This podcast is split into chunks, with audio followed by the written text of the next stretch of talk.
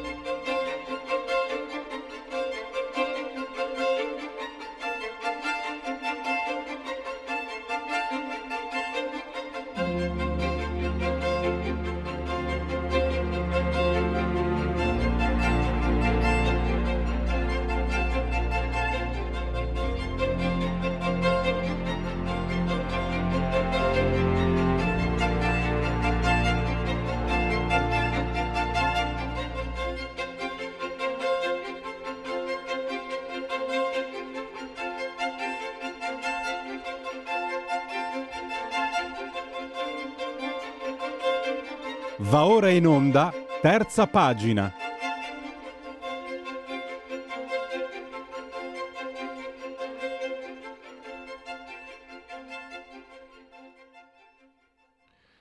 Conservatori, conservatore, pensiero conservatore, quanto mai all'ordine del giorno. Eh, chi non è, chi non appartiene a un certo tipo di ideologia politica sta cercando e che chi magari non è che si voglia buttare a tutti i costi a destra eh? e dice che qualcuno si butta a destra e poi dicono che, butti, che uno si butta a destra. No, eh, il pensiero conservatore è un pensiero che ha radici, storie, che è anche difficile da definire perché, eh, come dice anche mm, nel, nell'introduzione di, del libro di cui andremo a parlare, eh, Giovanni Orsina, eh, l'idea, se proprio dobbiamo considerare il pensiero conservatore un'ideologia, stabiliamo che è un'ideologia non ideologica.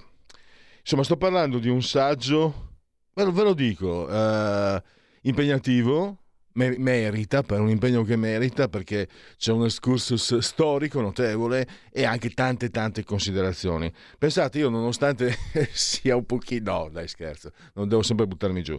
Eh, io ho trovato, sono riuscito a trovare una sintesi e adesso vorrei partire da questo con la, uno degli autori di questo saggio che è Marco Invernizzi che abbiamo al telefono, eh, al microfono, telefono. Benvenuto e grazie Invernizzi per essere al nostro microfono. Grazie, grazie a voi, a, a Radio Libertà. Eh, dottore Vernizzi, allora parto da qua. Eh, voi stabilite che il pensiero conservatore in qualche modo, ne troviamo tracce anche nel Demonarchia di Dante, eh, non tra indicazioni, ma prende in un certo senso, si forma come contrapposizione nel 1789 alla rivoluzione francese. Io alla fine, quello che ho capito, eh, per carità forse è troppo poco, Conservatore significa realtà, la realtà che si contrappone all'astrazione del cosiddetto rivoluzionario, perché mi sembra di aver capito, nella realtà l'uomo trova le sue dimensioni più appunto più corrispondenti alle proprie eh, esigenze, al proprio essere. Nell'astrazione sei rischi di diventare uh, una pedina di qualcuno che stabilisce dei codici, stabilisce delle mappe dove collocarti. Quasi Matrix mi viene da pensare, il Matrix per dirla eh, all'anglosassone intendendo il film. È una sintesi, dottor, dottor Invernizzi. abbia misericordia e comprensione del, del sottoscritto. Partiamo da qui. No, no, ma è corretto. Certamente il professor Orsina, che ci ha onorato della sua prefazione, direbbe visto con gli occhi, invece del, delle utopie astratte del progressismo. Cioè il conservatore è quello che vede con gli occhi, che quindi vede la realtà, eh, si adegua alla realtà. Se però abbiamo la pazienza di capire che la realtà non è eh, la realtà storica che c'è eh, con le sue ingiustizie, con le sue cose sbagliate, ma la realtà è eh, come dire, il progetto di Dio sulla, sull'uomo e sulla storia, cioè l'uomo è qualcosa di definito eh, in gran parte, è quella che noi chiamiamo la natura. Ci sono stati due interventi di, di Ernesto Galli della Loggia sul Corriere della Sera nelle ultime settimane in difesa della natura, cioè in difesa della realtà, cioè in difesa del fatto che l'uomo è dato, cioè noi non abbiamo scelto di nascere dove siamo nati, di avere l'età che abbiamo, di avere gli occhi del colore che abbiamo, i capelli del colore che abbiamo, i genitori che abbiamo avuto, eccetera. L'uomo non è onnipotente, però c'è un onnipotente, cioè c'è qualcuno che ha creato l'uomo, ha creato il mondo, gli ha dato determinate caratteristiche e il compito dell'uomo è quello di conservare questi valori eterni nella storia che cambia. Quindi c'è certamente qualche cosa, anche molto, che cambia nella storia, cioè quella che noi chiamiamo la cultura. L'uomo è fatto di natura e di cultura. La natura è perenne, la cultura cambia, ma la cultura che non si adegua alla natura, che non tiene conto della natura, la stravolge, va contro natura e crea l'infelicità, crea il disordine della modernità, che appunto nasce questo disordine, cioè non che prima fosse il paradiso terrestre, ma, ma non c'era un disordine ideologico, questo disordine ideologico nasce con la rivoluzione francese, nasce con quei valori, con quei principi portati avanti dai rivoluzionari che vogliono cambiare l'uomo, ma non perché eh, vogliono eh, togliere le ingiustizie che ci sono, ma perché non vogliono l'uomo così come è stato creato da Dio, vogliono l'uomo nuovo. E allora qualsiasi ideologia, che sia il nazionalsocialismo, il socialismo, il comunismo, il fascismo, eccetera, è un, un'ideologia diversa, ma tutte hanno in comune la volontà di cambiare l'uomo e, e quindi di disprezzare la realtà, di, di disprezzare l'uomo così come è stato voluto eh, da Dio. Possiamo dire che il rivoluzionario pretende di cambiare l'uomo secondo la volontà mentre il conservatore vuole che l'uomo si esprima secondo la propria natura. Eh, ho letto recentemente un interessante saggio francese, La nostalgie du sacré di Maffesoli, e anche lui eh, fa coincidere con la rivoluzione francese la, il punto in cui all'uomo viene, eh, viene meno il sacro, cioè il mistero. No? Infatti è un male che non è da oggi, per esempio, sono almeno 30 anni no? che nella nostra società abbiamo rimosso la vecchiezza e anche la, l'idea della morte. Non è possibile, non è a me. Sei uno sfigato se muori, dai su. Eh, mi viene in mente Petrolini che morì a 50 anni e che disse a una, sua, a una sua ammiratrice morire a 50 anni signora mia che vergogna. Ma quello era una battuta. E, ecco voglio capire però in che misura cioè la misura in cui l'uomo esprime se stesso attraverso un pensiero che deve tener conto anche della natura e della natura di Dio. Perché io eh, ho trovato nel saggio di Maffesoli anche un, un, pensiero di Hegel, lui ha riportato un pensiero di Hegel, dice che il pensiero, dice Hegel, che il pensiero per sua natura deve, deve comprendere e attraversare il mistero e nel momento in cui il pensiero attraversa il mistero realizza se stesso e diventa essere. E questo, questo questa formulazione, questa formula, questo pensiero, questa idea, eh, mi sembra che si, che si, adatti anche molto al principio di chi cerca di capire, di definire il pensiero conservatore, ma soprattutto l'essere conservatore. O sbaglio? Ma dunque, Hegel è certamente un rivoluzionario un progressista, la sua filosofia è alla base eh, proprio del, del, fatto che eh, nella storia tutto cambia attraverso un soggetto che costruisce attraverso la dialettica situazioni sempre nuove. Ecco, no, mi perdoni, caso...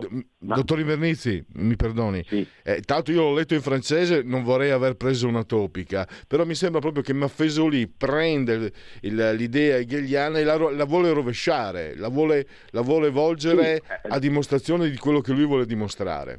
Mi sembra di aver sì, capito no, così. Io poi... adesso non ho letto il lì Maffesoli, che però è è un autore certamente non, non, non contrario al conservatorismo per quel, per quel, che ricordo io.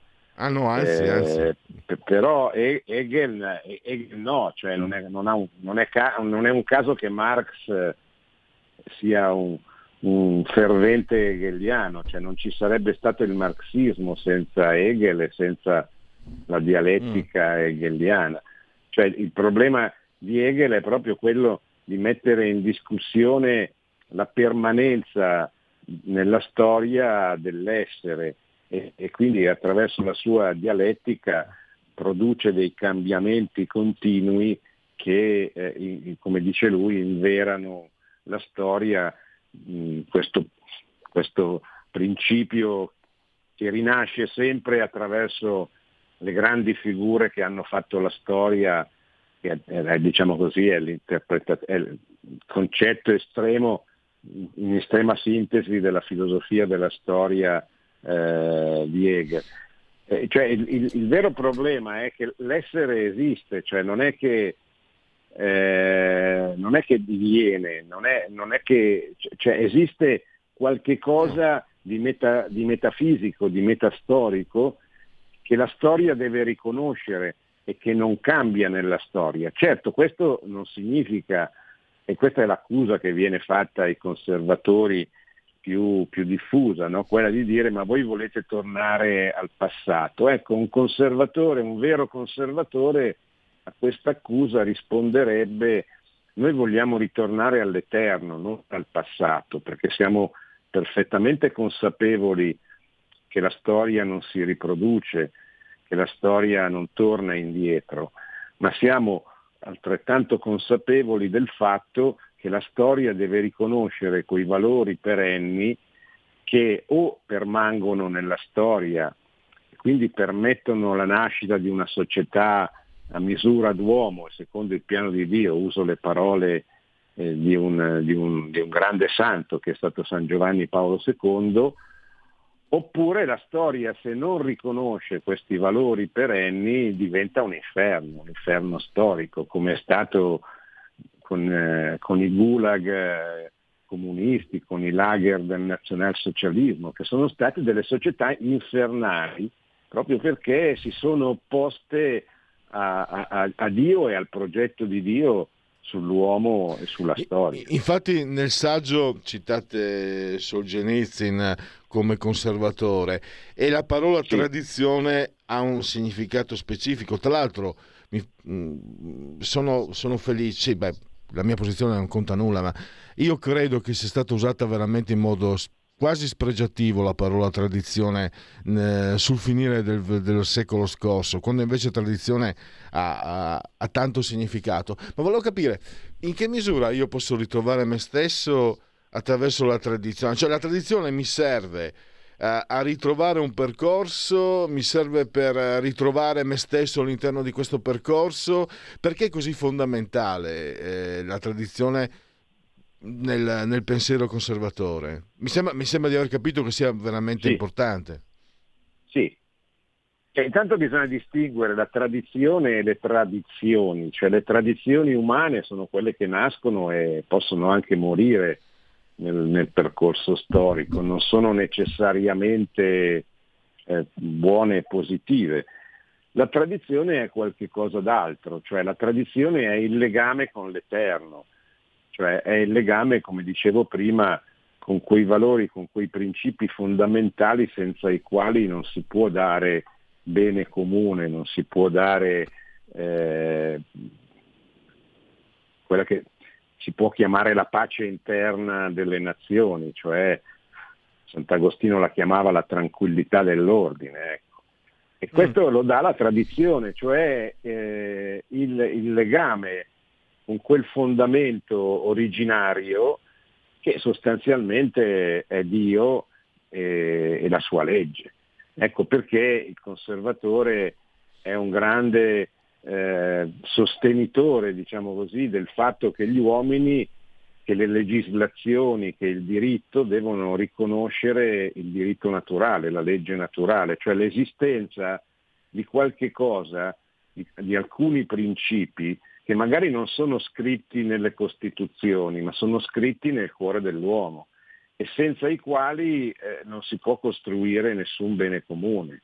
Cioè che non bisogna uccidere, che non bisogna rubare, che bisogna rispettare i padri, la tradizione, che non bisogna dire le bugie, la manzogne, che non bisogna rubare la proprietà o, o, o, la, o la donna o l'uomo degli altri, che sono poi sostanzialmente quelle verità scritte nella natura umana e sancite sinteticamente nei dieci comandamenti. Ecco, questi sono dei principi politici, non sono soltanto la, la regola che è bene che segua ogni uomo, ma sono dei principi che stanno a fondamento di una società, quindi della costruzione della polis, cioè della politica cioè... in senso alto e nobile.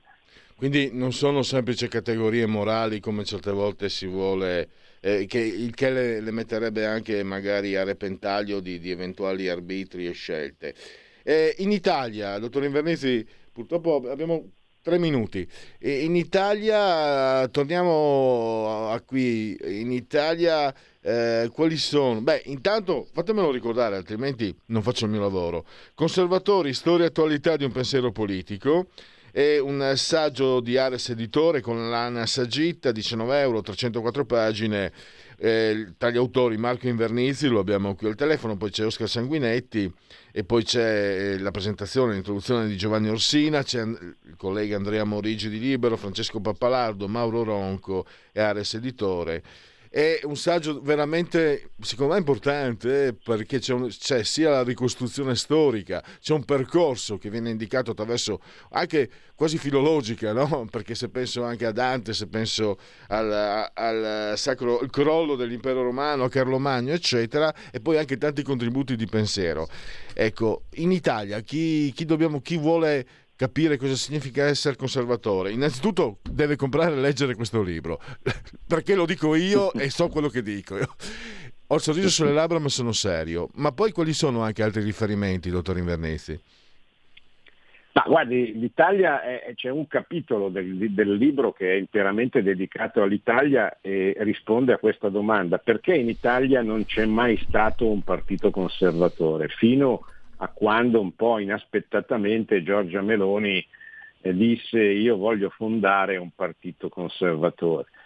E questa è una, una, domanda la cui risposta rimanda al libro, perché io non posso farlo eh, in, in, nei due minuti che mi rimangono, perché è un discorso molto lungo, molto complesso. Cioè, in Italia non c'è mai stata una forza politica che si sia richiamata esplicitamente al conservatorismo, e questo è un dato di fatto, anche perché non c'è mai stato un, un pensiero conservatore, cioè una filosofia politica che si sia esplicitamente richiamata a quella storia del conservatorismo che nasce durante la rivoluzione francese come critica alla rivoluzione francese con alcuni pensatori o anglosassoni come Edmund Burke oppure eh, italo-francesi come Joseph Mestre che è della, della Savoia e da cui è nata poi un, una storia, un pensiero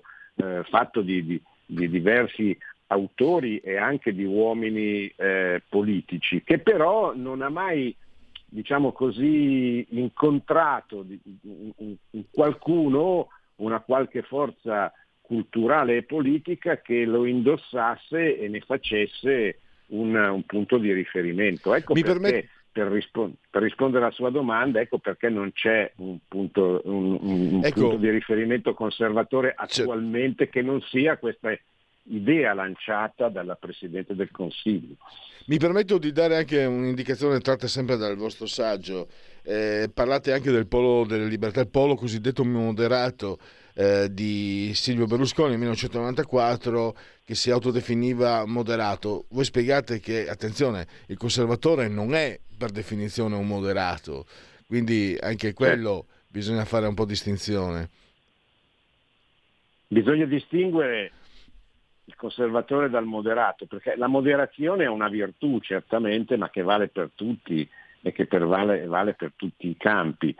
Eh, il conservatore è, è, uno che ha eh, un, un, progetto politico che fa riferimento a un pensiero, un pensiero, come dicevo prima, che, che, che, che si rivolge all'eterno, ma che nasce nella storia in opposizione alla rivoluzione francese perché la rivoluzione francese è stata quella svolta epocale in cui in Europa è cominciata un'aggressione culturale, ideologica, politica, da tutti i punti di vista, proprio contro la, la, la conservazione dei principi fondamentali nella vita delle nazioni. Chiudiamo eh, ricordando che eh, si fanno molto interessanti eh, eh, questi aspetti perché c'è anche la polemica innescata da eh, Giuliano Ferrara che ha criticato certe scelte anche del, del professor Orsina. Io credo che sia in realtà eh, un contributo che può alimentare, che può veramente aprire un bel, un bel percorso per parlare a tutti i livelli del, dell'essere conservatori. Cioè, mi sembra che tutto sommato Giuliano Ferrara con la sua critica eh, dia un contributo anche lui, no? mi sembra, alla causa, tra virgolette ovviamente. Ma se, se, se serve a far conoscere il libro e a farlo leggere, ben vengano queste stoccate. Ecco, poi io non entro nella polemica perché mi sembra veramente di, di, secondo, di secondo, piano rispetto all'importanza del, del, tema che cos'è il conservatorismo, che cosa significa difendere i principi dell'eterno nella vita pubblica e politica delle nazioni. Questo è il vero, è il vero tema che in parte diciamo, è stato evocato da Galli della Loggia con questi due articoli sul Corriere della Sera in difesa della natura, che sono molto importanti. Ecco, questo mi sembra lo sforzo che dobbiamo fare, cioè di andare eh, dentro, in profondità, a guardare i temi i problemi del, del nostro paese, del nostro, della nostra attualità, eh, senza perderci in eh, polemicucce, ecco, io un po' le chiamo così, certo, che, certo. c'entrano poco. Io notavo più che altro vedevo un, po' un contesto in termini giornalistici, cioè eh, anche male sì. purché se ne parli, è una... sì, sì, anche perché questo... nel dibattito pubblico noi, noi, cerchiamo, dottor Invernizzi, qui nel nostro piccolo, no? io col, con la mia ignoranza sono andato clamorosamente fuori tema con Hegel, prima ho fatto una figuraccia, le chiedo scusa, ma cerchiamo no, di capire, no. di spiegare, di seguire e io a me sembra che, che eh, faccia fatica a entrare un dibattito così importante di rimente. Sarebbe bello poter offrire questo contributo all'opinione pubblica che poi sceglie, no? Ma finora certo. se non si parla di, di, di, qual è il pensiero conservatore, si nasconde all'opinione pubblica un'opzione, una scelta che per conto mio ci chiamiamo anche Radio Libertà e, anche, e anche, vuol dire anche libertà. Eh, dottor Invernizzi, io spero veramente di averla nuovamente. Mm, sì, il confronto è stato davvero interessante. Certe volte forse ho parlato troppo, ma mi sono fatto prendere perché l'argomento avrà capito eh, dal punto di vista, insomma, nel, nel, mio piccolo, dal punto di vista intellettuale, eh, mi, mi, mi, appassiona molto, lo trovo, lo trovo, davvero importante e interessante. E devo dire cos- così come è importante e interessante il vostro saggio, lo ricordo ancora, Conservatori, storia e attualità di un pensiero politico. Lo trovate ovviamente anche online oltre che nelle librerie, però è più bello in formato cartaceo, ma anche online si può leggere. Grazie, grazie ancora Marco Invernizzi. Grazie di cuore a lei e alla radio. Ehi tu, non trovi più il segnale di Radio Libertà sulla tua radio DAB? Non disperarti, risintonizza. Sì, ma come? È facile, tasto menu, poi scegli il tasto corrispondente alla ricerca automatica dei canali, attendi qualche minuto e tutte le stazioni DAB della tua zona saranno disponibili. Un mondo oltre l'immaginazione. Un viaggio oltre ogni confine comincia l'avventura. Hai solo un'ora. Con Vincent. Movie Time. Ogni sabato dalle ore 16. La prossima volta che vai in vacanza, sia così gentile da farci sapere dove va. Se ti dicessi dove vado, non sarebbe una vacanza. Stai ascoltando Radio Libertà. La tua voce libera, senza filtri né censura. La tua radio.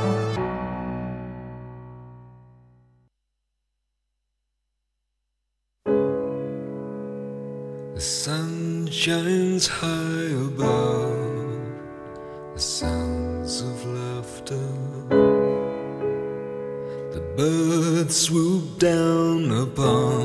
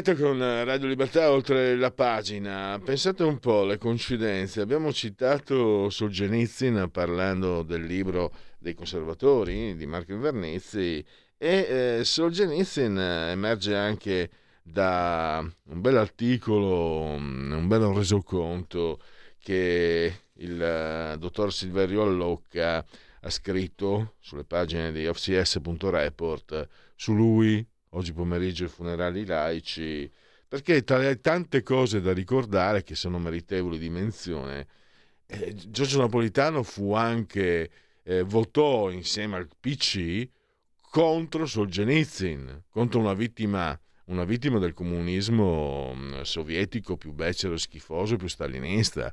Tante cose ci sono da dire e Silverio, il dottor Allocca, parte addirittura del Settecento, dei Savoia, eh, quando Luigi XIV re di Francia disse i Savoia non finiscono mai una guerra sotto la bandiera con cui l'hanno iniziata. E Giorgio Napolitano che a suo tempo c'era la voce, voce leggendaria si diceva che fosse eh, figlio di Umberto di Savoia una cosa del genere che fosse comunque figlio dei Savoia poi vabbè quelle sono voci che giravano e non hanno nessuna importanza. Sta di fatto che da quel punto di vista è esemplare del peggior modo di essere italiani. L'italiano voltagabbana, l'italiano opportunista, l'italiano che sta sempre dalla parte del più forte e che, eh, segno secondo me della decadenza dei tempi, viene premiato. Una volta non venivano proprio premiati così, adesso gli danno tutti gli onori, gli fanno fare dieci anni di Presidente della Repubblica, eccetera, eccetera. Se a qualcuno non piace, sappia che tutto questo che stiamo dicendo è storia, è documentato, è reale. Se andate anche online lo trovate ancora, quel filmato di una tv tedesca dove Giorgio Napolitano, molto scocciato, viene inseguito da un giornalista che gli chiede conto dei biglietti, dei rimborsi. Lui si faceva rimborsare 800 euro da Aero quando era eurodeputato perché era previsti per l'Italia, poi prendeva altri voli low cost e spendeva 80-70 euro mettendosi in tasca quindi ulteriori cifre. È tutto documentato, è tutto vero, è tutto reale. È brutto che in un paese come questo, se tu porti a galla la realtà, la verità, eh, o, vieni, o venga ignorato o venga addirittura, peggio ancora, raso al suolo come, come succede con questi, questi signori. Però devo dire, Silverio, innanzitutto benvenuto. Buongiorno a te, ciao. Un saluto a tutti. Eh, innanzitutto però va detto una cosa, che per quelle che sono state le posizioni, tutto sommato che io considero per una volta coraggiose dei giornali di destra, e lasciamo perdere gli haters eh, sui social, però è venuto fuori che Giorgio Napolitano è un personaggio, è stato un personaggio divisivo, fortemente divisivo, non è quel santo laico che chi comanda vuole farci credere. Perlomeno metà, facciamo così, dividiamo metà, o perlomeno c'è una parte molto importante della popolazione, dell'opinione pubblica, dei giornali, dei, degli studiosi, degli storici, che, lo, che lo, considerano tutt'altro che un, che un, santo laico. E anche tu, anche se come sempre tu sei uno studioso, eh, ti astieni dai giudizi personali, ma quello che esponi della, della, carriera di Napolitano si commenta da sé. Una cosa Io dico solo per i carri armati del 56, benedetti da Napolitano, solo per questo se esiste l'inferno si merita l'inferno perché hanno sparato io sono figlio d'operaio ex operaio. I carri armati sovietici hanno sparato sugli operai e lui li ha benedetti. Ha benedetto non gli operai morti ma i carri armati. E questo mi dispiace io uh, francamente non penso che possa essere perdonato. Silverio sto parlando troppo a te la parola. Allora eh, come hai detto giustamente il problema è che eh, Giorgio Napolitano è un personaggio estremamente controverso. Io nell'articolo che ho scritto eh, ho evitato accuratamente di parlare dell'uomo napolitano, anche perché è un, un aspetto che non mi compete, ma del, del personaggio pubblico. E il personaggio pubblico è, come dire, eh, alquanto controverso perché fondamentalmente dà l'impressione di essere una di quelle classiche figure politiche che in Italia eh, hanno semplicemente pensato alla propria carriera e a se stessi. Eh, non c'è una coerenza. Eh, lui nel, nel, 1941, perché è questo che, che, che, colpisce particolarmente, ma non è solo per Napolitano. Io ho un, un dossier amplissimo con centinaia e centinaia di nomi di vari personaggi che, della politica, del mondo dello spettacolo, del, del, della letteratura, del giornalismo, che a suo tempo, quando c'era il ventennio, per esempio, abbracciarono la causa antisemita, come fu per esempio per Giorgio Bocca, che caldeggiarono il, la creazione del, del, di uno Stato fondato sulla razza, come fu Scalfaro, il fondatore di, di Repubblica, che poi si batté stigmatizzò chiunque negasse eh, valori al, nei principi dell'integrazione, lo Jussoli, eccetera, eccetera. Tutta una serie di personaggi che, per l'amor di Dio, nella vita si può cambiare opinione, però bisognerebbe avere qualche volta il buon gusto anche di spiegare il perché.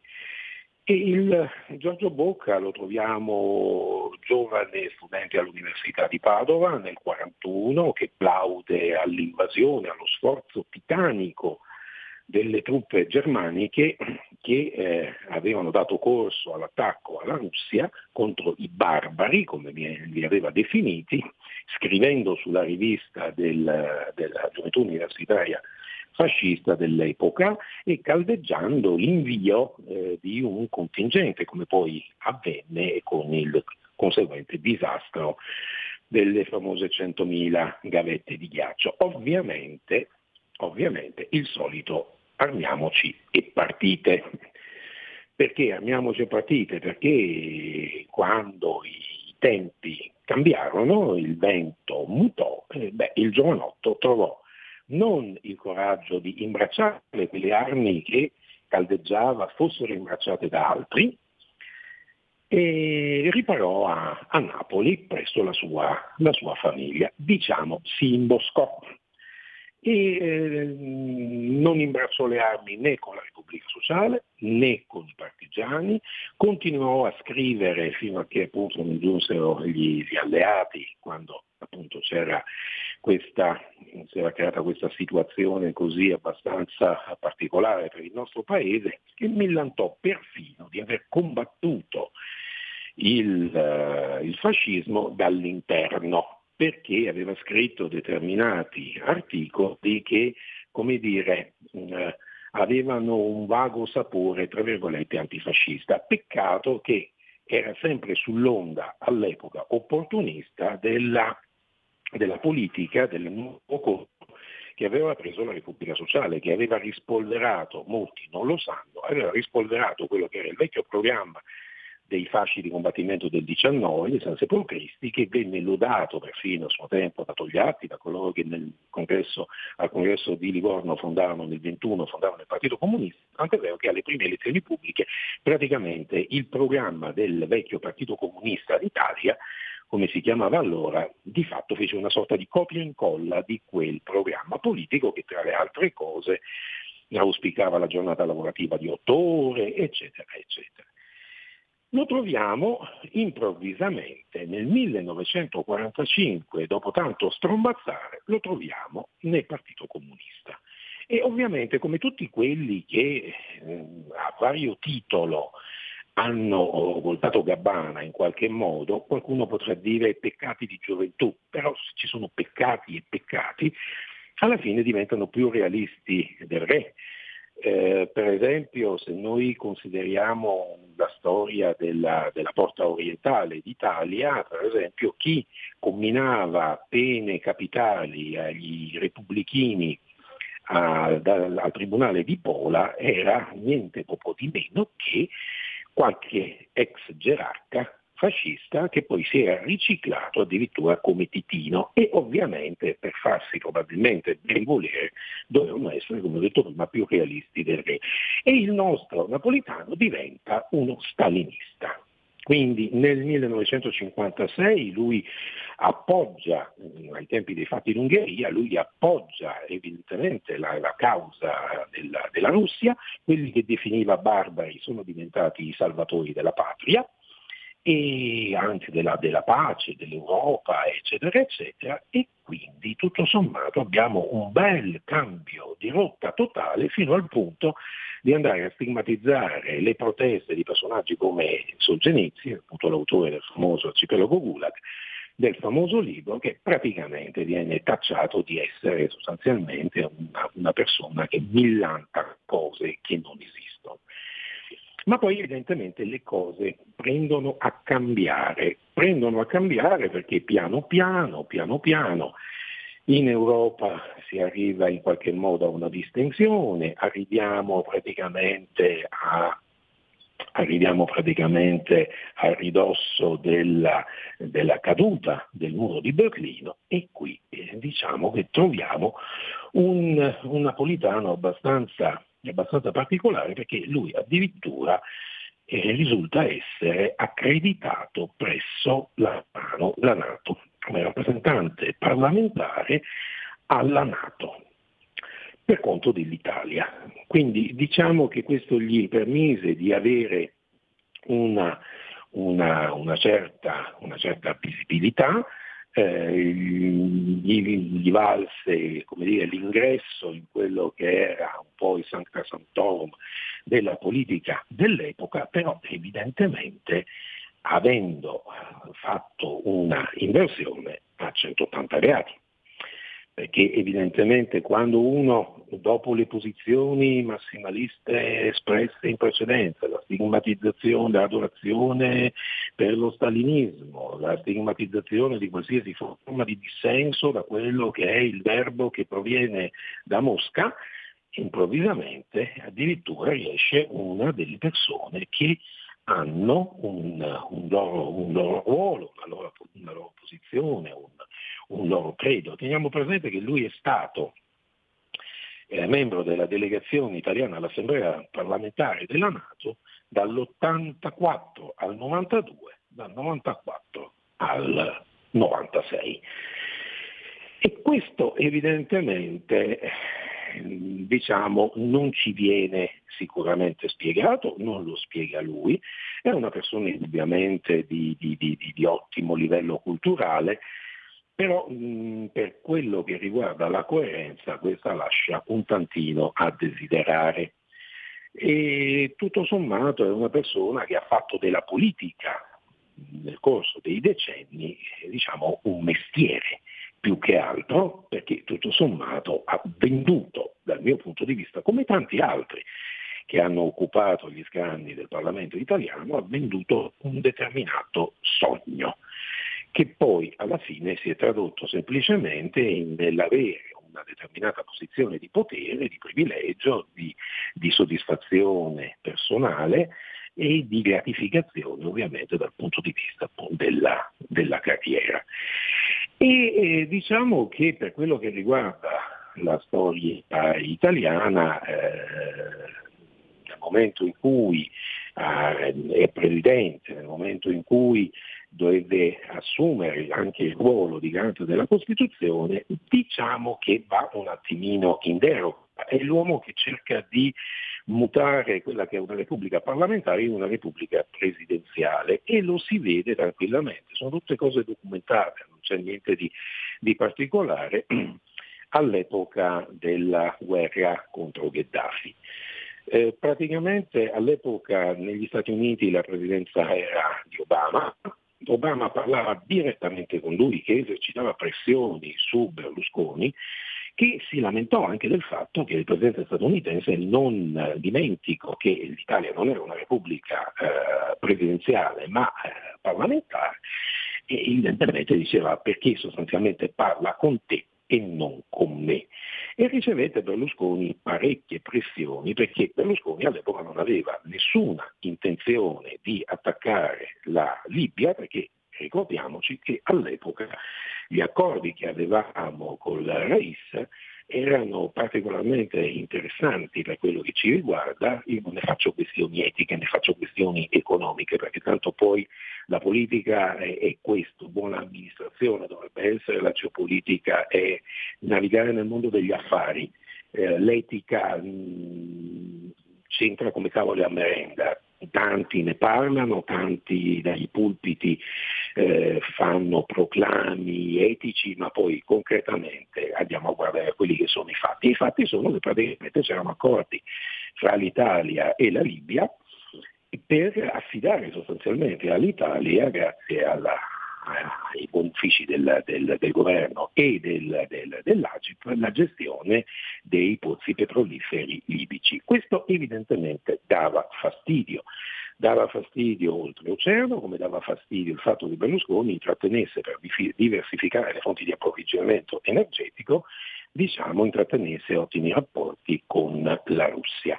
Tant'è vero che Berlusconi, anche questo è un dato di fatto, era eh, spiato dalla CIA, che non, e la cosa è una notizia risaputa perché venne, venne ammessa da esponenti della CIA che sottolineavano il fatto che quando loro facevano una cosa di questo genere evidentemente c'erano dei buoni motivi, c'erano dei buoni motivi, capiamo perfettamente anche oggi quali erano questi, questi buoni motivi. E quindi diciamo ricevette Berlusconi tutta una serie di pressioni, poi alla fine cedette e l'Italia praticamente attaccò la Libia, ovviamente eh, in deroga a quello che è un principio costituzionale che dice che praticamente le le controversie internazionali non vanno risolte con mezzi bellici, non se ne parlò sulla stampa, ma noi portammo avanti 2500-2600 missioni di vero e proprio combattimento, millantando che noi stavamo difendendo e tutelando le popolazioni locali dalle perfide milizie che si agitavano sul terreno. Quindi andando in deroga a quella che è la Costituzione, andando in deroga a quelli che erano i principi ispiratori del nostro ordinamento e tutto sommato andando contro quelli che erano gli interessi nazionali. Questo tipo di comportamento valse a, a questa, questa, condiscendenza, valse addirittura il, l'apprezzamento di Henry Kissinger, personaggio di ben altro spessore perché mette in pratica nella sua vita eh, che non è sicuramente adamantina, determinate, pone in essere determinate, compie determinate scelte, pone in essere determinate strategie che però non perdono mai di vista. Tutto sommato l'interesse nazionale degli della, dell'America, in Kissinger che lo definì sostanzialmente il comunista più amato eh, d'Italia.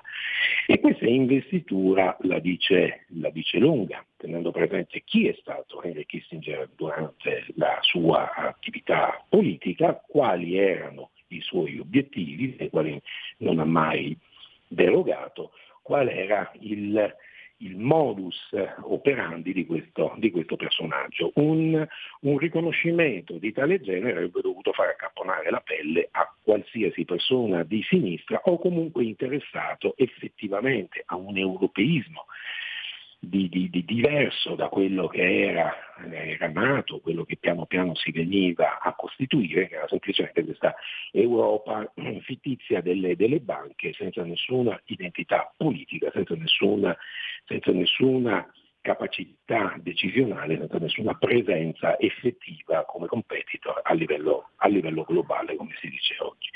E le cose vanno, le cose vanno avanti.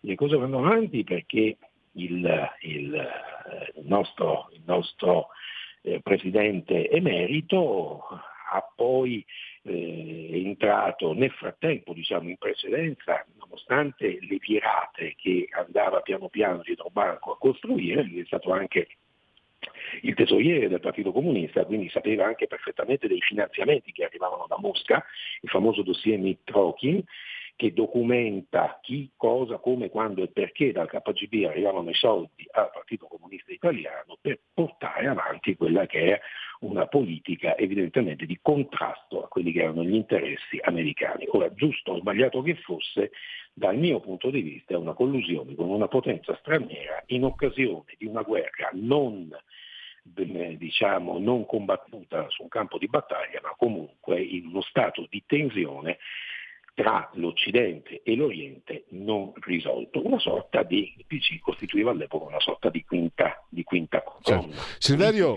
siamo, scusami, siamo alle conclusioni, purtroppo abbiamo esaurito lo spazio. Voglio ricordare un ultimo, un ultimo punto.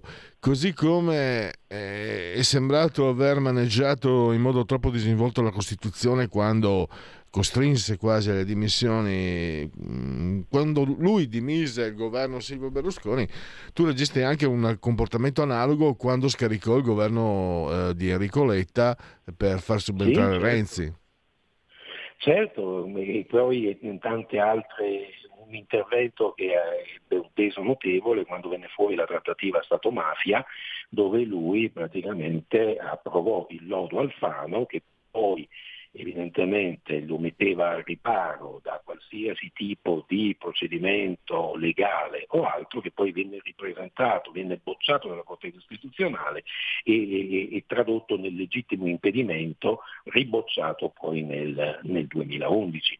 E, e questo evidentemente in barba a quelli che erano principi costituzionali, quelli che erano le regole e quello che ci si aspetterebbe da un, un presidente della, della, Repubblica. E poi l'atto conclusivo eh, fu il, la nomina del governo Monti con quello che ne seguì per quello che riguardava poi il seguito della, della, politica economica del nostro Paese che ancora oggi evidentemente eh, risente di quei governi tecnici salvabanche dell'epoca. E quindi diciamo un, uno degli artefici sostanzialmente della svendita dell'Italia. Con quale obiettivo? Ma effettivamente la sua carriera. Quindi io non riesco a vedere, diciamo, dal punto di vista dei fatti un qualche cosa che possa essere eh, ripercorso interpolando i vari atti con un progetto politico che abbia al centro l'Italia. E certo. questo evidentemente è qualcosa che lascia abbastanza perplessi, De- soprattutto quando devo... si sentono certi discorsi. Devo chiudere purtroppo, ringrazio ancora Silverio Allocca, potete leggerlo su offcs.report. Grazie davvero, risentirci al più presto. A risentirci, un saluto a tutti, ciao Pierluigi. Ciao. Segui la Lega è una trasmissione realizzata in convenzione con La Lega per Salvini Premier. Segui la Lega prima che la Lega seguisca te. alla Pellegrina e ammesso anche della sintassi. È o seguate alla Marciana? legaonline.it, scritto legaonline.it. Molte cose si possono fare da, su questo sito. C'è, vi segnalo anche il calendario delle feste della Lega sul territorio, potete iscrivervi, è molto semplice, molto facile, lo si può fare versando 10 euro anche tramite PayPal, PayPal, PayPal, senza nemmeno vi sia la necessità che siate iscritti a PayPal, PayPal, PayPal poi il codice fiscale e gli altri dati richiesti e quindi vi verrà recapitata la magione per via postale, ma se di mezzo ci sono poste italiane sono raccomandati ampli e profondi e accalorati gesti apotropaici sia per le femminucce che per i maschietti, la tessera Lega Salvini Premier, l'atto di autocoscienza civica, il 2 per 1000, il tuo sostegno vale il 2 per 1000 nella tua dichiarazione dei redditi, scelta libera e non ti costa nulla. D di Domodossola, 4 le stagioni Cavalieri dell'Apocalisse, 3 il numero perfetto e poi le uscite radio-televisive dei protagonisti della Lega. Eh, vediamo, vediamo, vediamo, vediamo. Abbiamo giovedì 28 di settembre in ora antelucana alle 9.30 del mattino. Eh, Alessandro Morelli, sottosegretario TGCOM 24 All News e direi che non c'è altro. 11.30 dai non riesco a essere puntuale. Dai è brutto essere puntuale non è da me. Sì dai. Eh, chiudiamo Segui la Lega time out e tra poco parliamo di sesso. Segui la Lega è una trasmissione realizzata in convenzione con La Lega per Salvini Premier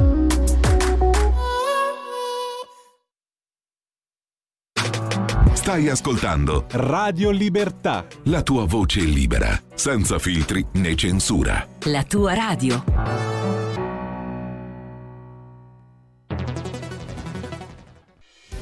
Quotidiano di Sicilia, il quotidiano d'Italia, l'informazione che ribalta i luoghi comuni, una vera visione dei fatti, l'Italia vista da sud. Ogni siciliano che vive in Italia e nel mondo è una risorsa è protagonista della crescita della nostra nazione. Dai forza alla crescita della nostra isola, abbonandoti al QDS digitale più archivio a soli 99 euro annui. Quotidiano di Sicilia, il quotidiano d'Italia, una scelta di valore.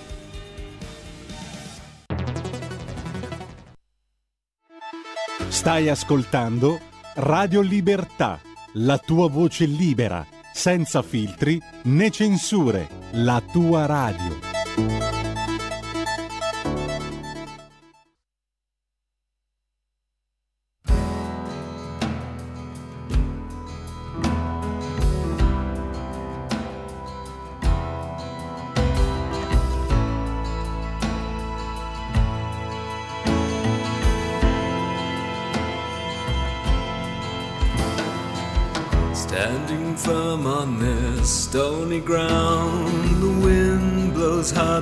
These clothes around. I harbor all the same worries as most, the temptations to leave or to give up the ghost. I wrestle with an outlook on life that shifts between darkness and shadowy light. I struggle with words for fear that they'll hear. But Orpheus sleeps on his back, still dead to the world. Sunlight falls, my wings open wide. There's a beauty here I cannot deny. And bottles that tumble and crash on the stairs are just so many people I knew never cared. Down below on of the ship are a stronghold of pleasures I couldn't regret. But the baggage is swallowed up by the tide. As Orpheus keeps to his promise and stays by my side. Tell me, I've still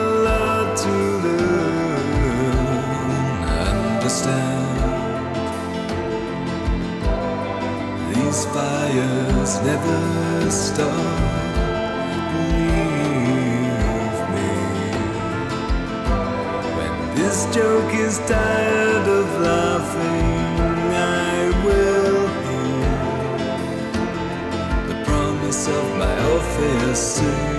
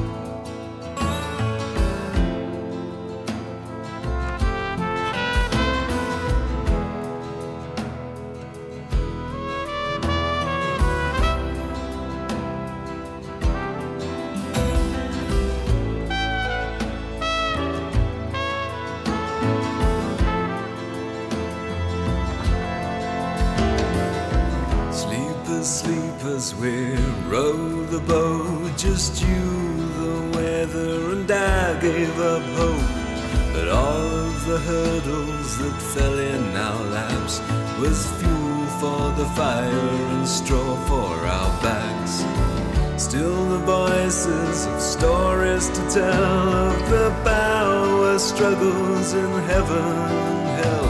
But we feel secure against such mighty dreams as Orpheus sings of the promise tomorrow may bring.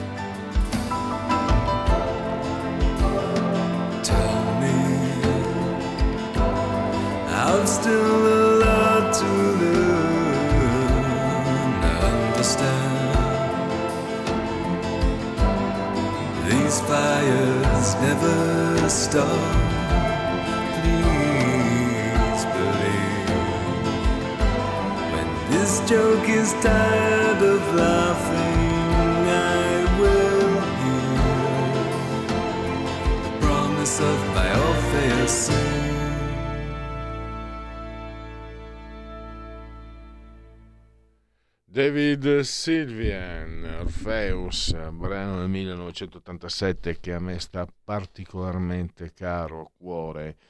E, in sintesi, soffrivo le pene dell'inferno in fabbrica, ero giovane operaio, sono stato prigioniero della fabbrica per anni, mi sembrava la giornata di Ivan Denisovic ad Alvero ogni, ogni giorno e la musica era la mia via di fuga, l'ancora di salvezza e David Seaman sicuramente è stato importante. Allora, lasciamo perdere i ricordi personali, andiamo a parlare di quelli che sono... Cioè, io direi attraverso la sessualità scopriamo come sta cambiando, stanno cambiando le persone, sta cambiando il loro punto di vista.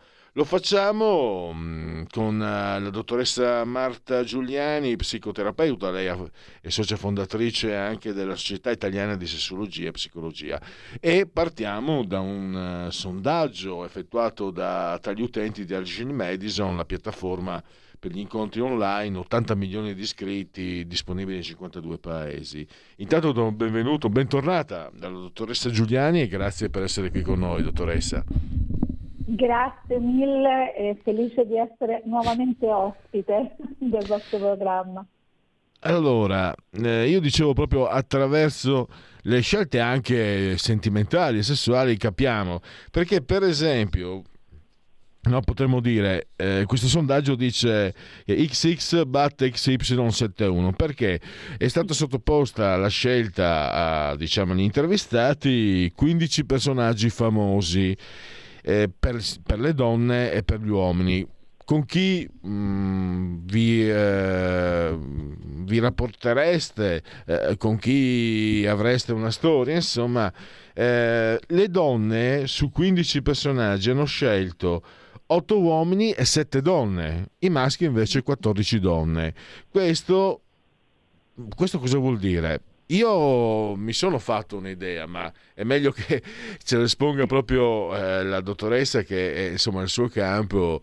E io credo, dottoressa, però insisto, no, fino a un certo punto la sessualità, eh, il, la poli, come si chiama, il poliamore, la non monogamia, secondo me qui si comincia ad andare oltre, si comincia a intravedere una coscienza diversa e mi sono anche chiesto, pensando a questa trasmissione, non è che probabilmente eh, le donne scoprono che noi uomini non siamo all'altezza, non voglio non voglio difendere, ma neanche per carità screditare la categoria, non, non, non, voglio neanche rappresentarla, a dire il vero.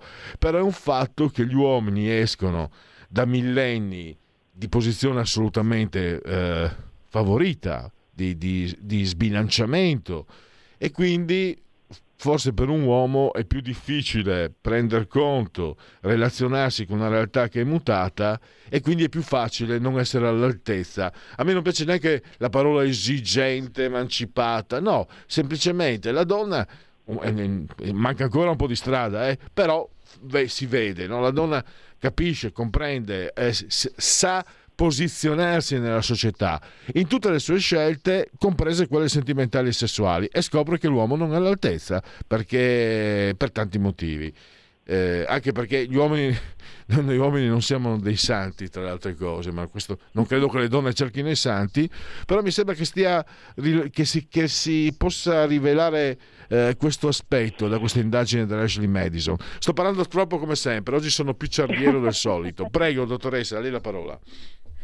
Beh, in realtà come sempre sono degli, degli, spunti interessanti. In questo caso c'è tanto quanto eh, diciamo, sono un po' le riflessioni che sono emerse da lei, ovvero eh, una maggiore possibilità e libertà della donna di poter esprimere liberamente la propria sessualità e, e il, anche le proprie fantasie. Dall'altra in realtà non vorrei ehm, dire, deludere qualcuno, ma eh, questa, l'indagine di Ashley Madison in realtà rivela un dato che in clinica o comunque negli studi di settore è un dato abbastanza conosciuto.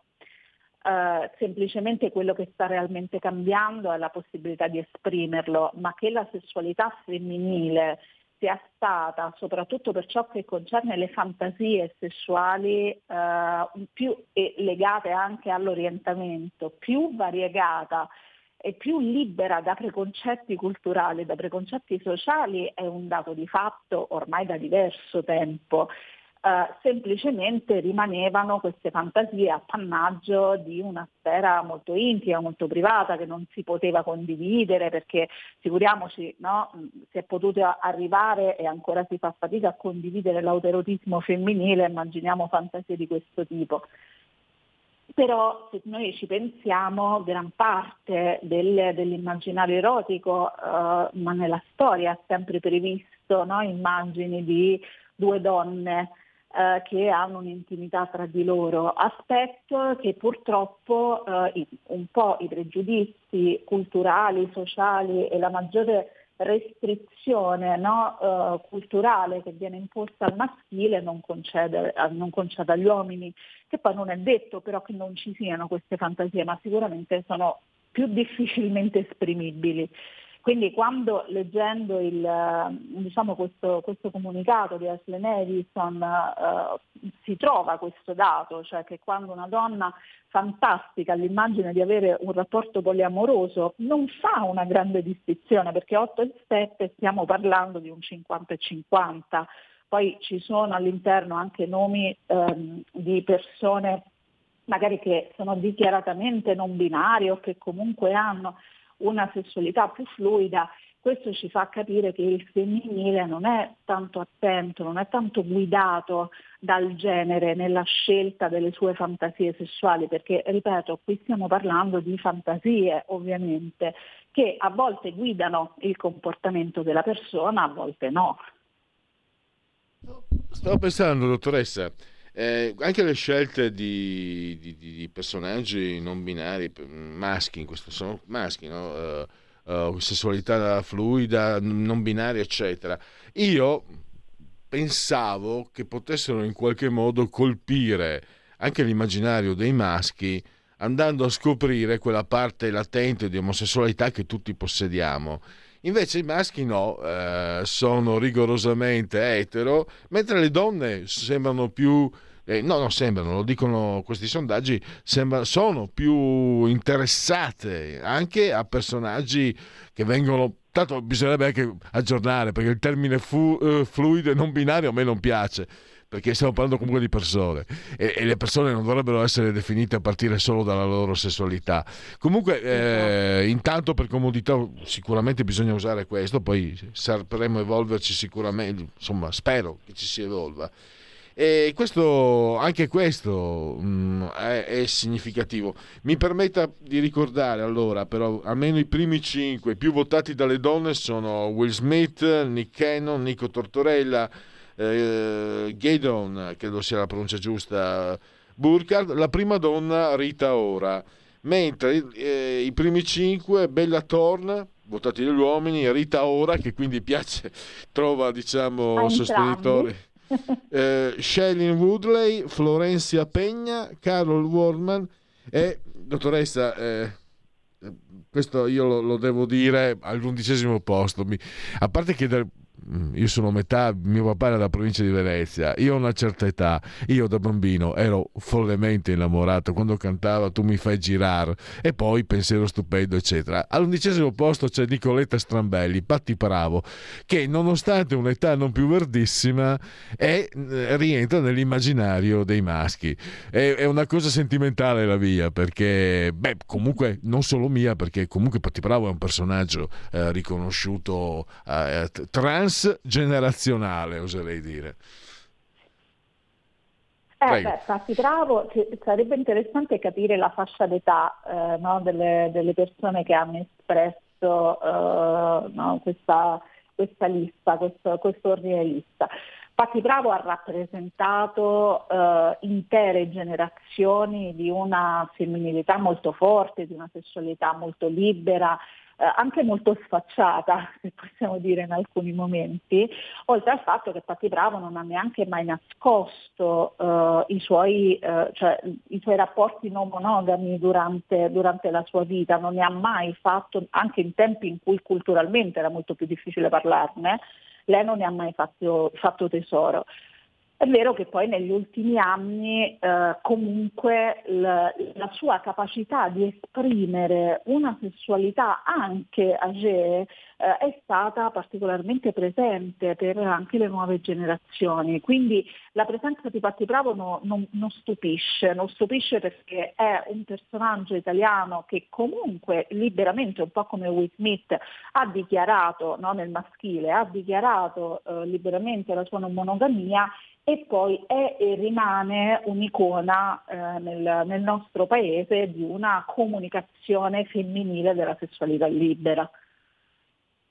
Eh, esatto, cioè, ritorno un po' a quello che dicevo all'inizio, perché è stato un personaggio che nell'Italia bigotta schif- morrebbe, lei è troppo giovane, per fortuna non l'ha conosciuta, non l'ha ricordata quell'Italia quella di fine anni 60. No, beh, quella degli anni 50 non l'ho conosciuta neanche io, quella da bambino dell'Italia degli anni 60, bigotta, orrenda, eh, disgustosa, eh, da sacrestia, lei è stata eh, una, un'icona, un simbolo molto forte e mi sembra a distanza di, di 50 e passanni che si capisca evidentemente che è stata eh, Patti Bravo una protagonista che ha usato la sessualità, ha esposto la sessualità per affermare la propria libertà. Caro maschio, non sei solo libero, anzi lei non lo dice, non, non gliene importa nulla del maschio per certi aspetti. Lei semplicemente è libera e non nasconde di esserlo. E io credo che sia anche per questo che è molto anche ammirata, non solo amata e lo ha saputo fare anche adoperando, eh, diciamo, anche non nascondendo una sessualità libera. Questo era molto tipico della, della generazione precedente, no? di chi ha fatto poi la storia della rivoluzione sessuale nel nostro paese e non. eh, di eh, affermare eh, i diritti eh, e la libertà femminile anche attraverso la sessualità, anche attraverso eh, diciamo, ehm, la, la dichiarazione forte di una sessualità libera quindi eh, è anche molto intuibile perché poi possano diventare delle icone in cui femminilità, eh, potere femminile e sessualità vanno a braccetto in modo tra loro quasi inscindibile no? in alcuni personaggi. Come Patti Bravo possiamo averne altre, ma ehm, secondo me la, la, diciamo Patti Bravo eh, da, io sono figlia della generazione successiva, ma nonostante questo rimane anche oggi eh, e si vede anche parlando con i giovani, eh, nonostante la distanza di età molto molto forte, rimane un'immagine di stile femminile, rimane un'immagine di lotta femminile che lei ancora porta avanti forse con eh, anche le caratteristiche della lotta che hanno contraddistinto la sua gioventù probabilmente. E ehm, cosa ci dice ancora questa, um, questa indagine di Ashley Madison? Uh, volevo tornare anche sul fatto 14 a 1 i maschi. I maschi sono monoliti, sembrerebbero monolitici nella loro eterosessualità, ma è così sul serio? Allora, uh, non, non così monolitica, fortunatamente. Uh, però quello che noi notiamo nella pratica clinica è questo, che uh, se noi con, dobbiamo considerare che l'orientamento sessuale e la, diciamo, le fantasie sessuali, che non sempre coincidono, no? sono comunque dei costrutti estremamente fluidi.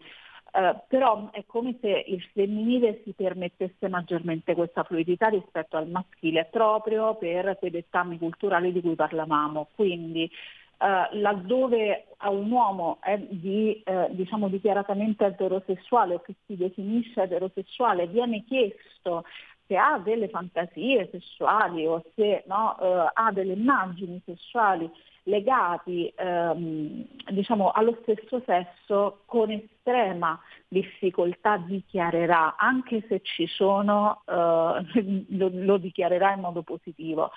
Eh, tanto che que- quei casi in cui magari questo avviene può capitare che vengano vissuti con un forte distress emotivo da parte loro, tanto che spesso arrivano da noi in consultazione uomini che hanno delle fantasie che possiamo definire di natura omosessuale, ma che io diciamo ehm, non amo molto come definizione perché sembra già etichettare, no? già dare una definizione specifica, semplicemente hanno fantasie con eh, persone dello stesso sesso e che lo vivono con estrema ansia e con estrema preoccupazione. Questo perché? Perché eh, diciamo, l'immagine virile eh, della nostra società, un'immagine estremamente stringente, estremamente pesante da portare da questo punto di vista, che lascia veramente, spesso si parla no, delle limitazioni alla sessualità femminile, eh, perché sono anche quelle più evidenti, sono quelle ancora eh, che bisogna difendere molto spesso ehm, far emergere in modo importante, ma questo non, non, vuol dire che la nostra società non implichi anche dei vincoli molto forti per la sessualità maschile, questo è uno di quelli. Eh, ecco. ovvero la, li- la, libertà dell'uomo di potersi esprimere liberamente nelle proprie fantasie, ma anche nelle proprie emozioni. È successo, cosa è successo? Perché io da ragazzo ricordo, insomma, gli anni Ottanta sono stati anni in cui c'era già una certa libertà sessuale, ma si comincia ad avere anche eh, la prospettiva di una sessualità non più rinchiusa in gabbie, no? nella gabbia dell'eterosessualità. E eh, per esempio faceva ridere a noi giovani di allora che facesse scandalo Boy George. Boy George era un personaggio che abbiamo amato noi maschi e moltissimo anche le ragazze, mi risulta. Io pensavo che si potesse andare incontro, eh, sto parlando di 40 anni fa, dottoressa, che mi sembrava che fosse disposta la società, si stesse disponendo a non essere più così rigida. E sa, cosa le dico? Ho visto l'esplosione di pornografia, non di libertà a me non mi sembra eh, che ne, cioè, voglio dire, non sono uno che, che, analizza per carità, ma come cittadino, prima ancora che come giornalista, in quegli anni non facevo neanche questo mestiere, mi è sembrato che anziché andare incontro a, un, a qualcosa di... Hanno, si è cominciato con la necessità di, di, di, di, pornografia, pornografia, pornografia, pornografia, non poliamore, ma pornografia. Non sono nemico e contrario alla pornografia, però mi sembra che la pornografia abbia precluso in qualche modo la possibilità di essere più liberi, di essere più disponibili, di essere... Io sono anche un po' avvilito no? nel vedere eh, certi colleghi, non colleghi, certi coetanei, della, cioè, gente insomma, di una certa età nata negli anni 60 che si scandalizzano quando vedono in televisione come si chiama quel personaggio quello uomo che si traveste da donna biondo che ha fatto anche Sanremo Achille Lauro ma no, no. Quello, ma no, ma quelle lì sono cazzate, non dire stupidate. Quello famoso che fa la, il comico, la presentatrice. La Pinette? Eh? La Pinette? No, porca miseria, questo lapsus. No, tra... è un personaggio che è diventato molto celebre. Drusilla. È Drusilla. Drusilla. Drusilla. Io vedo, cioè per me, io guardo Drusilla, eh, torno indietro a Boy George, eccetera, e mi sento sereno. Oh, che bello! Possiamo possiamo uscire dalle prigioni, devo fare il maschio e tu devi fare la femmina. Eh, guardiamo un po' anche le sfumature, eccetera. Anche perché lei ha detto una cosa importante e io vorrei. Il sesso è anche tanto fantasia, non è necessariamente realizzazione, immaginazione, fantasia. Poi la realizzazione un, diventa un altro discorso. E io vedere i miei coetanei che si scandalizzano per Drusilla Fore, come cavolo si chiama, sono avvilito, ho detto, ma allora Così come ho visto un documentario qui, un, servizio televisivo a Roma e a Milano, ragazzi giovani, 20 anni, che dicono, beh, se una ragazza si veste così è andata a cercarsela se poi la violentano. Io quando ero ragazzo, se uno di noi diceva una cosa del genere, gli, gli dicevo, dalle mie parti gli dicevano tasi non sta a dir monae. Cioè, ta, stai zitto, stupido, non dire sciocchezze. 40 rotti anni fa. Adesso scoprire che lo dicono i giovani di adesso è avvilente anche, anche quello. Qualcosa non è andata bene in questi ultimi 40 anni. No, purtroppo eh, socialmente e culturalmente il bisogno di definirsi eh, ha portato a un restringimento delle categorie sempre più forte, paradossalmente. Prima faceva riferimento alla pornografia. Io sulla, sulla pornografia ho una visione molto eh, come dire, mol, molto soft probabilmente, ma eh, alla fine la pornografia non è altro che un prodotto di mercato, in quanto prodotto di mercato risponde alle richieste del mercato. Uh, e il fatto che la pornografia sia così ampia, eh, sia anche così variegata al suo interno, perché comunque mh, rappresenta svariate no? contenitori di fantasie, vuol dire che c'è una richiesta proposta di questo tipo. Vuol dire che a un certo punto c'è stato un aumento, un bisogno delle persone, dei ragazzi di eh, accedere a un, una varietà sempre più colorata della sessualità, ma a chi ha risposto a questa richiesta? La pornografia, cioè ha risposto una fetta di mercato.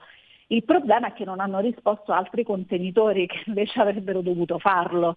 Penso a eh, contenitori più istituzionali che potessero no, eh, poi intervenire nel fare dei percorsi di formazione, dei percorsi di educazione, degli spazi anche di approfondimento sociale e culturale dei messaggi che vengono veicolati a livello sociale attraverso i media, attraverso la stampa. Cioè, è tanto il lavoro che si può fare e che va ancora fatto. Uh, e che risponde a delle richieste molto forti da parte soprattutto delle nuove generazioni, cioè di avere dei contenitori e degli spazi di confronto. In realtà quello che stiamo donando un po' come società invece sono delle categorie, come giustamente definiva lei, sempre più rigide quindi no, eh, omosessuale, eterosessuale, uomo, donna, mm. cioè si, si, sta andando, eh, ahimè purtroppo, un, eh, si sta tentando ecco, di rispondere dando definizioni, quando per proprio sua caratteristica intrinseca la sessualità nella definizione perde il suo potere. Mm, e con questo purtroppo abbiamo esaurito lo spazio, il tempo è volato, grazie davvero a Marta Giuliani e anche naturalmente all'ufficio stampa di Ashley Madison, sempre molto oh, puntuale nell'aggiornarci. Eh, grazie e davvero a risentirci a presto. Grazie a voi e a presto, buon lavoro. Velocissimamente, mh, genetriaci, ricorrenze e commemorazione del quinto giorno di Vendemmia, mese del calendario repubblicano, per tutti è un uh, martedì, martedì 26 di settembre. Teodoro Géricault, il pittore della zattera della Medusa, Ivan Pavlov, quello dei cani, Pavlov, quello dei riflessi condizionati, Thomas Thierry Hilliot, gigantesco. L'ultima tentazione è il peggiore dei tradimenti. Martin Heidegger o Heidegger. Ogni uomo nasce come molti uomini e muore come uno solo. Gershwin, Rapsodia in blu, che è già pronta, so. Enzo Berzot e poi Brian Ferry, anche questo sarebbe stato. John Fox degli Ultravox, Olivia Newton-John, che ci ha lasciato lo scorso anno, eh, Physical. Ta-ta.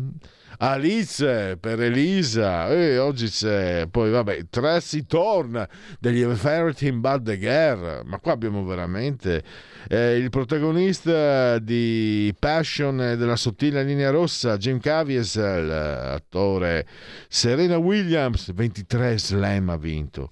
E poi la figlia d'arte, non nel nome del padre, Regina Baresi, calciatrice e interista. Eh, Federico, vediamo, vediamo, se riesco ad assolvere anche al, i sondaggi. Eh, forse sono troppi, vediamo. Veloce, allora. Questo è un sondaggio Ipsos, Corriere della Sera, che non va, non va, non va. Pericolo! E...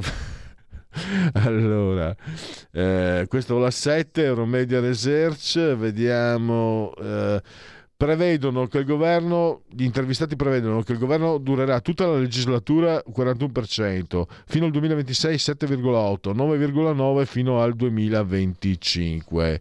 Chiudiamo e andiamo con l'ultimo, vediamo se siamo fortunati. Li avevo controllati però, mi ricordavo. Questo è un Tecne. Eccolo qua, così chiudiamo la fiducia del governo 47,5 a 47,2, quindi eh, uh, corto muso, come dice quello. E abbiamo il borsino dei partiti, Fratelli d'Italia 28,4, PD 19,4, 5 Stelle 16,4, Forza Italia 10,1, Lega 9, Azione Calenda 3,7. Chiuso stop, grazie al grande, non c'è tempo per i convenevoli formulaici, quindi l'abbraccio sempre comunque c'è forte forte forte per la signora Angela Coltile e Carmela, grazie a tutti voi, grazie al grande dottor Federico Borselli, assiso sul trono di comando di regia tecnica. Buon proseguimento. Miau.